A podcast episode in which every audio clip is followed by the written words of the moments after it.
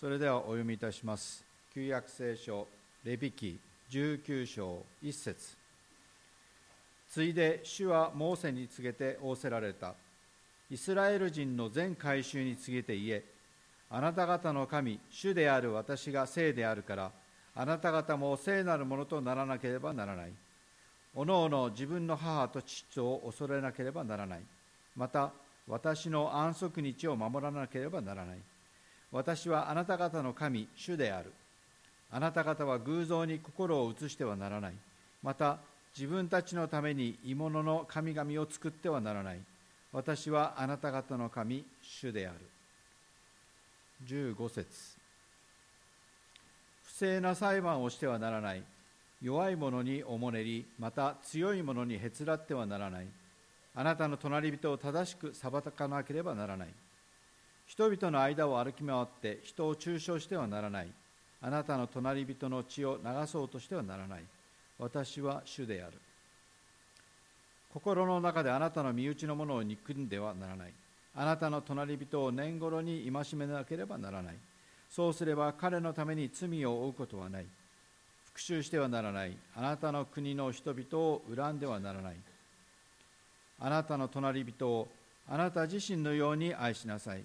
私は主である。本日は聖なる神の基準で隣人を愛すると題しまして高橋先生に問い継いでいただきます。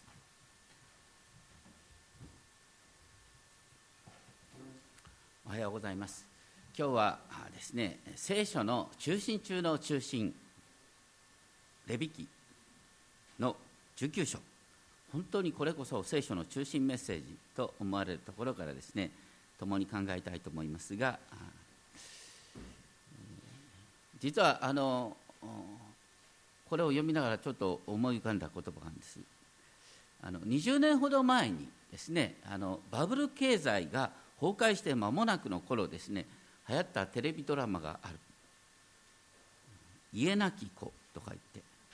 「同情するなら金をくれ」って12歳の女の子が同情するなら金をくれなんていうのがなんでまあ本当に品がない言葉だけども偉いですねあの流行った。それはある意味でですね薄っぺらな同情に対し登場の中にですね残酷ともいえる軽蔑の思いがこもっている。そういうことへの皮肉があったのかもしれませんが、えー、とそのそれで有名になったですね女優が最近あの離婚の痛みなどを経てですね今はこう言いたいっていうことを言ってた。同情するなら愛をくれ。この乾いた心が満たされる揺るぎない愛が欲しいって笑いながらもですね感動的な言葉を語っていた。レビ記の中心テーマは今読まれたレビ記19章2節。あなた方の神、主である私が聖であるから、あなた方も聖なるものとならなければならない。そこではまずですね、神様の私たちに対する圧倒的な愛が前頭されるんですけれども、しばしば聖となるっていうことを聖となる分離するっていう感じがあってですね本当にこのようなさまざまな、ね、混乱の中にいる人から分離するっていう感じになる場合なんですねでも聖書の中では聖なるものとなるっていうことと本当にあの矛盾に満ちた世の中でですね互いにいたわり愛し合うっていう真の隣人愛っていうのはこれはセットになってるんですね。愛することと聖なるものとなるっていうことの中に何の矛盾も緊張関係もないんだ。そういう意味で、え、今日全体の中からですね聖なる神の基準で隣人を愛するということを一緒に覚えたいと思います。まず最初レビ記の17章にですね書いてあることなんですけれどもあのレビ記17章の一番最初にですね、えーと、イスラエルの民が牛か子羊かヤギの肉を食べる時には原則和解の生贄として捧げながら食べなさいということが言われた。あのねこう勝手にね肉を食べることができない。食べるんだったらまず主に捧げてから食べなさい。その時に血を流してはならないっていうこと。血をですね流して無駄に血を流すとあなたは民の間から断たれる。だからあのね、イスラエルは肉食社会だろうとか言ってですね肉をですね、えー、いつでもどこでも食べられると思ったら大間違い。そうじゃなくして本当にこの時代はですね肉を食べたいと思ったら主に捧げそして血を流さないように血を流さないようにしてどうやって殺すんだろうと思うんですが、まあ、とにかくですねテクニックがあったようですけれどもとにかくですね生き物の血を無駄に流すっていうことが戒められていた。でも後にですね約束の地に入った後はですねあの神殿が遠い場合はあの町掛け物の中で食べたいだけ食べていいって話はあったんですけれどもそれにしてもですねあのイスラエルの民は脂肪は、ね、主に捧げる場合には脂肪は全部主のものとなるから脂肪は食べちゃいけないとかねあのいろいろとありました。でどうしてそのような規定があるかというと17章7節に書いてあるんですけど17章7節。それはですねあの昔ですね彼らが、えーと、エジプトにいた時にですねあのヤギの偶像の神殿での生贄のみだらな習慣が何かあったらしいんですね。それとその習慣にもう戻ることがないためっていうことなんです。あんまり口に出すのも嫌なんですがあのヤギの偶像の神殿でですね巫女がヤギと交わるなどというハレンチなことが行われていたなんて話なんですね。とにかくそのヤギの偶像そこからですね本当にみだらな行為が生まれ。るとにかく偶像礼拝と肉を食べるということがしばしばセットになっていたためにですね本当にそのような習慣から自由にするというのが一つのテーマになっている。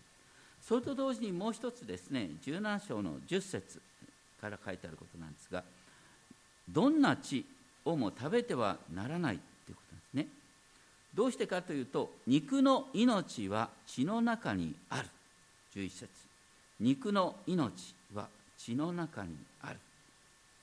そしてどうして血がそれほど大切かっていうと血はですねえっ、ー、とあなたの命をあがなうために動物の血が用いられるからだって言うんです。だから血は大切なんだよ17章12節。あなた方は誰も血を食べてはならない、まあ、ちなみに、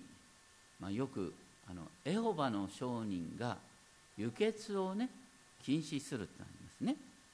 それはこの御言葉から来てるんです。血を食べる。輸血するのと血を食べるのとは違うんですけれども、まあ、とにかく、うん、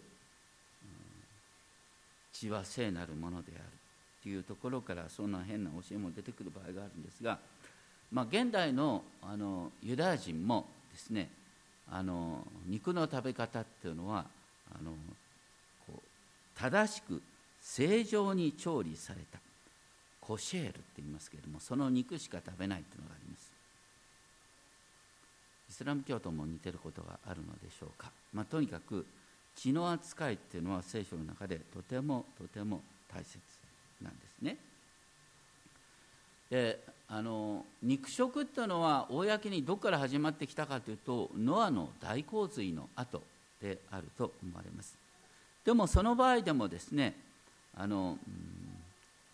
うん、創世記の9章3節4節を見ると生きて動いているものは食べていいって言いながらしかし肉はその命である血のあるまま食べてはならない。ということが強調されている。どうしてかというと血は命そのものだから。そしてその動物の血は何よりもあなたの命をあがなうために用いられるんだよっていうことが強調される。聖書の中でですねなかなか理解しがたい概念。それはですね、あなたの罪の身代わりに動物の血が用いられるっていうことなんです。であがなうっていうのはどういうことですか？あがなうっていうのは奴隷状態から解放されるっていうことを指すんです。私たちは罪の奴隷状態サタンの奴隷状態であった。そういう奴隷状態から解放されるために昔は子羊の血が用いられたりヤギの血が用いられたりした。ね、でその血によってあがなう。だから動物の血は本当に大切に扱うんだよ。動物を軽く扱うものは人間をも軽く扱うことになるんだよ。とですね。どっかでいや私たちは農耕民族でね。やたら血なんか流さないんだ。なんて言ったりする人がいますがそんなことはないんです、ね、イスラエルにおいては本当にむやみやたらに血を流す者は動物の血をむやみやたらに流す者はその人自身も殺されるんだって書いてあるんですね。例えばあねあのあんまりこういう例えよくないんですけれどもあなたがあなたのあなた自身が誘拐されたとする。ね。ヤクザに誘拐されたのかマフィアに誘拐されたのその時にねあなたのね身近な人がこう言うかもしれない。あ問題児が歩かなくたって不正々した。困るよね。そうじゃなくて本当にですね大きな犠牲を払ってでもですね、えー、拉致された人を助けたいって思う。そのように思われるっていうことは私たちが愛されてるっていう印だよね。だから私たちがね、身代金を払ってでも助けられるに値する人間なんだっていうことをね要するにイエス様はそのご自身の血を払ってでも私たちを神の子供にしたいと思われたんだっていうこと。犠牲の尊さと私たちの命の尊さっていうのは切り離せない関係にあるんだよっていうこと。例えばイザヤ書の43章3節でね、えー、多くの人が、ね、喜ん喜ぶ御言葉に「私の目にはあなたは高価で尊い」ってことがあるね。神様が「私の目にはあなたは高価で尊い」と言ってる。だから国民をあなたの命の代わりとする。よくよく文脈を見るとね私の目にはあなたは高価で尊い。だから「エジプトをあなたの身代金とするって書いてあるんです。エジプトっていうのは当時で一番世界で大きな国強い国、ね、エジプトを身代金としてでもちっちゃなイスラエルを救うっていうのが私の目にはあなたは高価で尊いっていう言葉で言われるんです。身代金の高価さで私たちのですね命の尊さが分かるっていうのはまあ残念ながらね、えー、その感覚の方が分かりやすい。ね。というのが現実としてあった。そういう中で、ね、レビキ18章 19, 19章、ね、これを一つにセットに考えることができる。レビキ18章19章にはですね同じ言葉の繰り返しが出てくるんですね。一番多いのはですね私はあなた方の神ヤッフェである。私はヤッフェあなた方の神っていう言葉が10回繰り返されます。それから私はヤフェであるっていう言葉も11回繰り返される、この10回っていう言葉はいわゆる10の戒め10回につながるところがあるんですね。で強調されているのはですねとにかくカナンの地の習わしカナンの地の風習に従って歩んではならないと言って18章の4節5節ではですね主の定めまた掟を行いまた守るなら、ね、それを行う人はそれによって生きるって書いてあるんです。それによって生きる、ね、こう聖書の教えレビキの教えは、ね、あなたをがんじがらみにするものじゃなくてあなたを本当の意味で生かすためのものだ。それによってあなたは生きるっていうことは本当の意味で命を心から喜ぶことができるよっていう意味なんです。この言葉とですね最も有名なあのいわゆるルカの福音書のですね良きサマリエ人の例えというのはセットになってるんですね。立法の専門家がイエス様を試そうとこうおっしゃった。何何聞いた。何をしたら永遠の命を受けることができるでしょうか。それに対して、ね、どうしたら命を受けることができるか。見習ったらどうやって言う？イエス様はこうおっしゃった。全身全霊で主を愛することとあなたの隣人をあなた自身のように愛しなさい、あなたの隣人をあなた自身のように愛しなさいっていうのはレビキ19章18節の言葉ですね。でそれとこの18章5節の言葉を合わせるようにイエス様はこうおっしゃった。それを実行しなさい。そうすれば命を得る。それを実行しなさい。そうすれば命を得る。これを行えばあなたは生きる。っていう。その言葉と合わせてイエス様はおっしゃった。だからイエス様がね主の教えの中心さにレビキ18章19章だって言っておられるんです。そのようにイエス様がお話しした後でですねなかなかこうこうレビキっていうのはこういっちゃなんですけど子供になかなかね読んで聞かせることができない聖書です。お子さんの前ですいません。レビキの特にですね18章6節あのね18章の6節から18節まで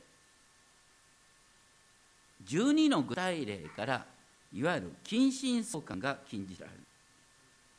で6節あ特に18章6節がこれ中心になるんですけれどもあなた方のうち誰も自分の肉親の女に近づいてちょっとこの役やめてほしいんだよね。犯してはならないとかね。犯すなんてな嫌だね。品がないね。あの新しい聖書では多分こういう言葉は使わないと思います。原文ではもうちょっとね柔らかい表現婉曲的な表現になってその裸をあらわにしてはならない。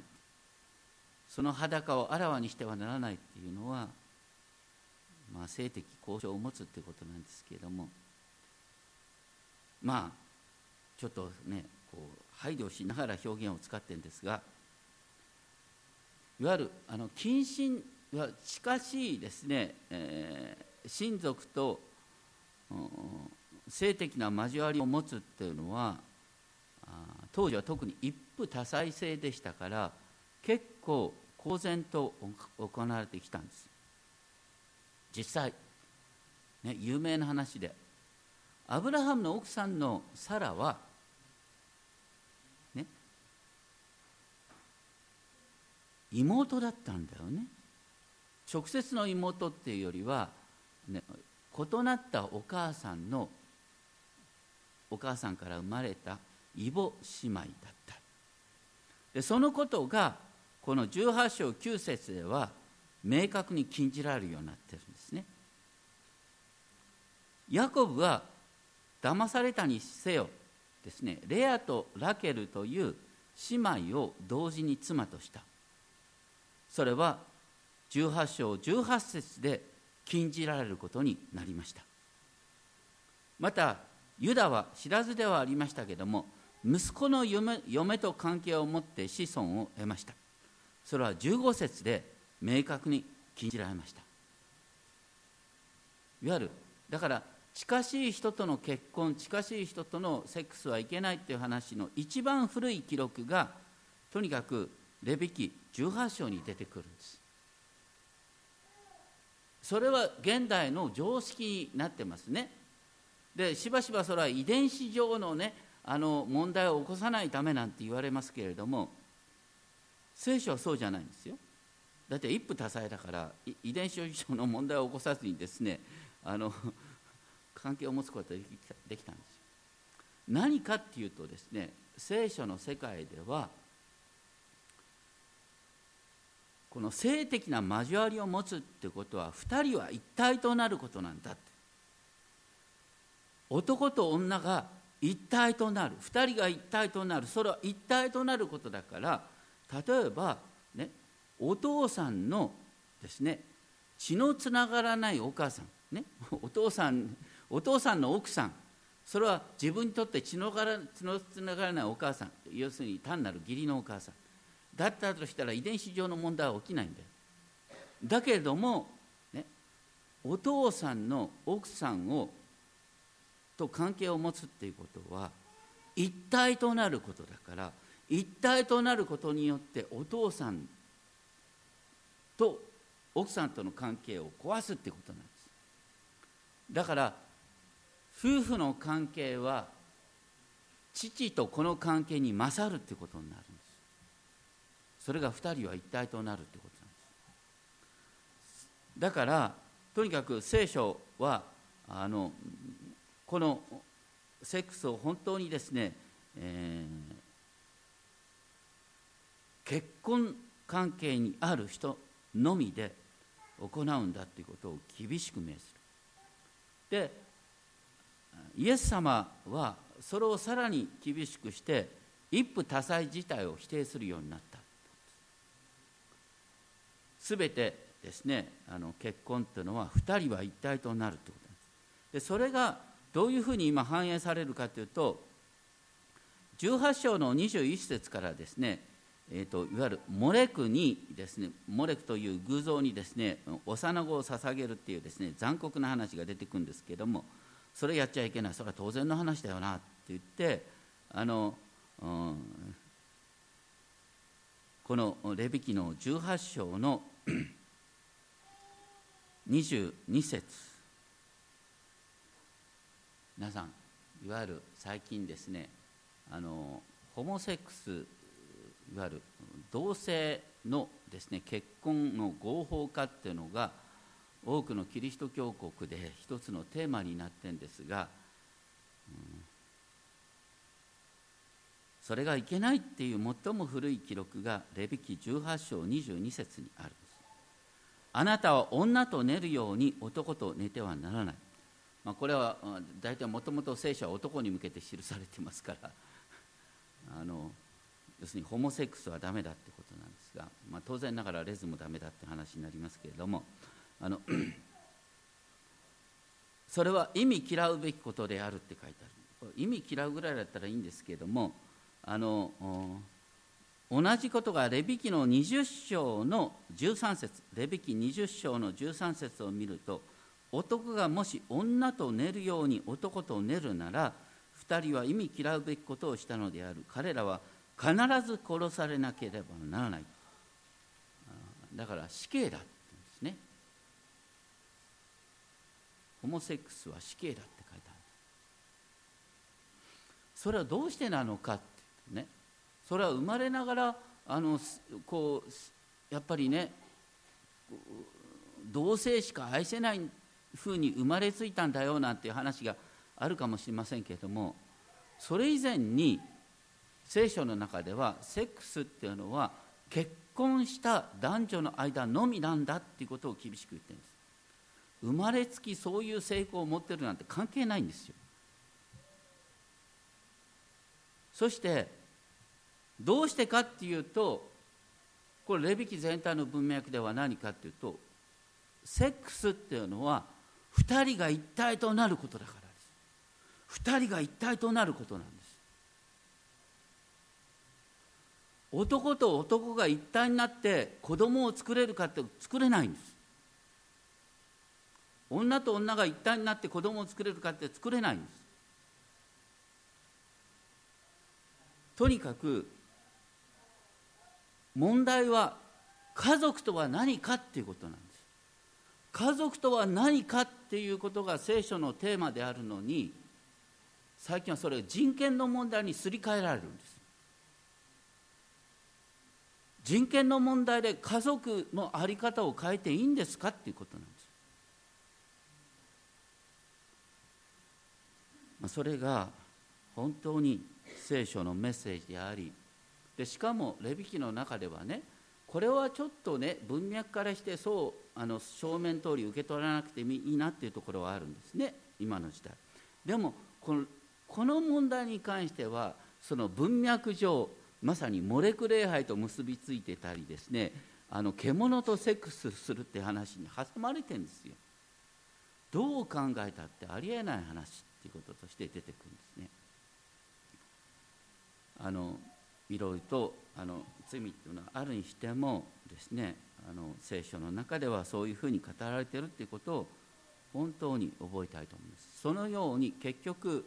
あの意味嫌うべきことをしていることによってカナンの住民はその地から根絶やしにされるべきだって神様が命じたんです。後でイスラエルの民もカナンの人々と同じことをやったためにイスラエルの人もカナンの地から追ん出されることになった意味嫌うべきことそれは本当に神様の裁きの対象となるんだよということが手引きのテーマ。そういうわけで19章2節。あちょっともうこんな時間になった。19章2節ですね。で19章2節こそがレビキの確信。あなた方は聖でなければならないとなる。清さ。そしてその点は何かというと私が聖であるからあなた方の神ヤーウェ私が聖であるから聖でなければならない。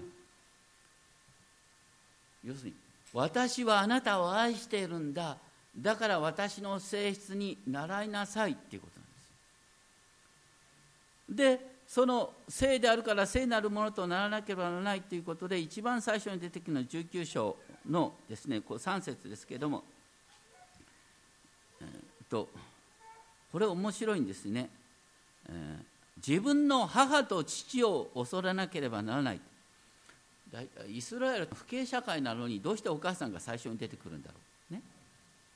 いいね。母を。恐れよって言うんですね。父を恐れるの。母を恐れよって言うんですね。多分ねこれ推測なんですけれどもこれと安息日を守るっていう話がセットになってるでしょ。安息日の準備をするのはいつもお母さんの責任なんです。だからお母さんを恐れるっていうこととですね安息日を守るっていうことがこうセットとして書いてあるのかな、ね、でその後偶像に心を尽くして移してはならない偶像っていうのは虚しいもの無価値なものって書いてある。ね。だから偶像礼拝っていうのは神様を無価値なものに例えることになる。その後ですね和解の生贄は2日以内に食べるようにって19章の5節から書いてこれは大切なことは2日に食べるってことはですね食べきれないだろうそうじゃなくてみんなと分かち合えって話なんですね。そして19章9節これが聖書の中で最もですね本当に美しい言葉の一つですけれどもあなた方の土地の収穫を借り入れる時は畑の隅々まで借り取買ってはならない。落ち穂を集めてはならない。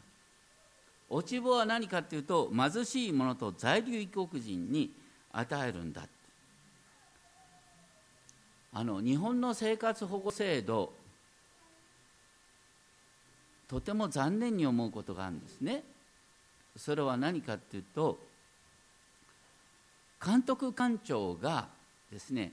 生活保護を受ける人をある意味で人間扱いしてないんです。だってお金の使い方全面的に指導しちゃうんですよ。車買っちゃいけないとかさ。ありえないよ。北海道で車なしにどうやって生活するんだよ。どうするかっていうと親戚の名義で車を買うとかいろいろと知恵を使うんだけども。なんでお金の使い方を管理するってことはその人の自由を認めないってことなんです要するにその人にお金の管理能力がないってレッテル貼る。これが生活保護を与えるってこと。人間扱いじゃないんですある意味で。それに対して、ね、聖書の世界は何かっていうと、ね、働く場を残しておきなさいってこと。落ち穂拾いの機会を与えなさい。落ち穂拾いで出世したっていうのは誰落ち穂拾いで立場を変えることができたのは誰ですか？ルツさん。ね。ルツさんは本当に真面目に落ち穂拾い落ち穂拾いをしてる姿勢が素晴らしかったからボアズさんはルツさんをね結婚しようと思ったわけでしょ？そしてルツさんからダビデがダビデの家系が生まれるわけでしょ？とにかく聖書に書いてあることはですね本当にその人格を尊重するってこと。19章には40回もですねしてはならないしてはならないしてはならないってことが書いてあるんですけれどもでも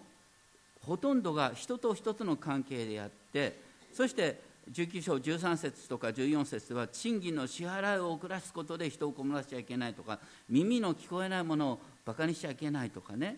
目の見えない人の前に物を置いちゃいけないとかこういうこと書いてあるんですね。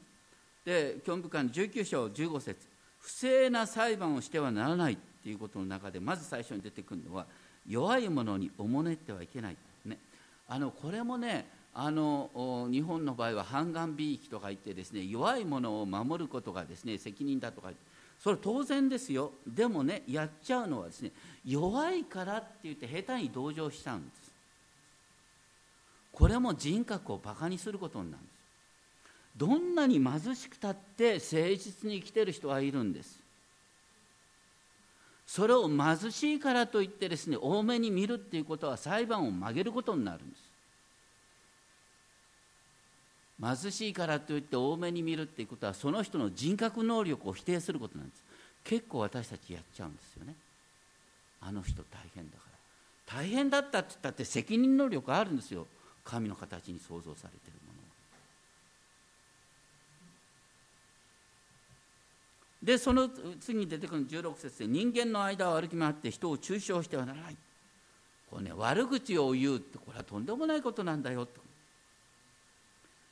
そして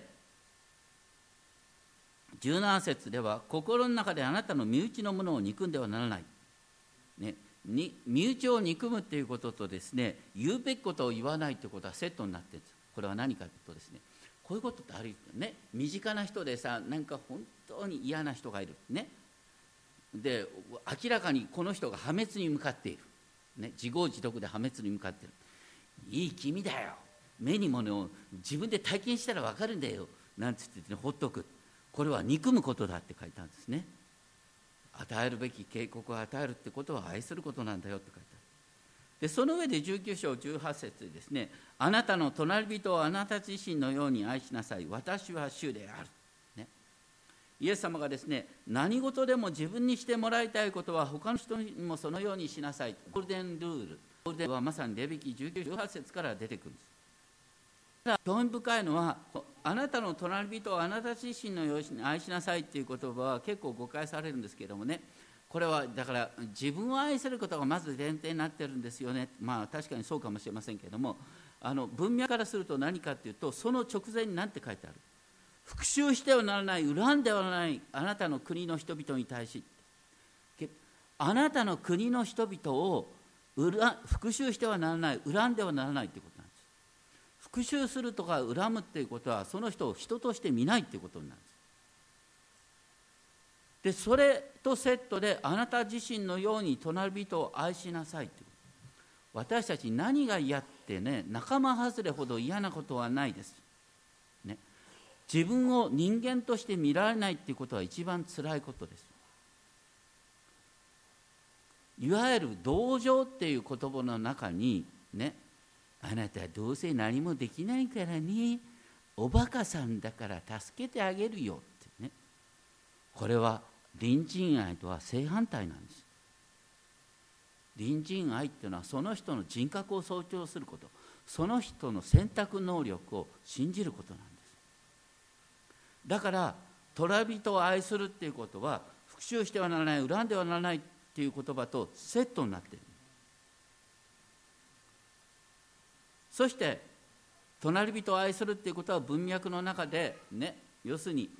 日雇い人を大切にしなさいとか耳の聞こえない人をバカにするのは目の見えない人をバカにするのは弱い人を大切にされ中傷される人の立場だとかですね。要するに社会的弱者の立場に置きながらそういう中で自分が差別されるって嫌だよね。だから人を差別しちゃいけないんだよ。人からバカにされるって嫌だよね。だから人をバカにしちゃいけないんだよって形で隣人を愛しなさいっていう言葉が言われています。いわゆる施しっていうのは愛とはちょっと違うんです。本当にですね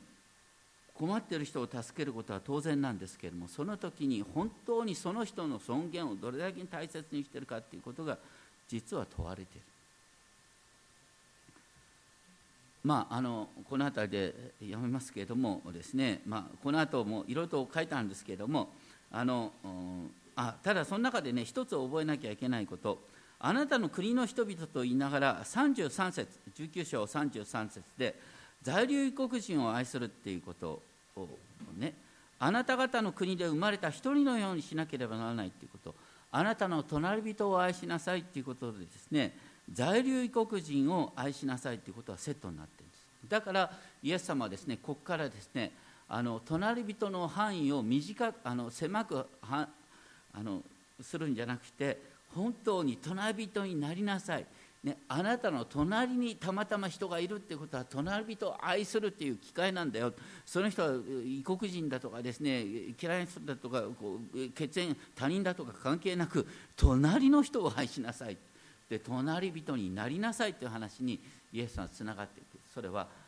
隣人を愛するっていうことと在留異国人を愛するっていうことがセットになっているからです。19章33節。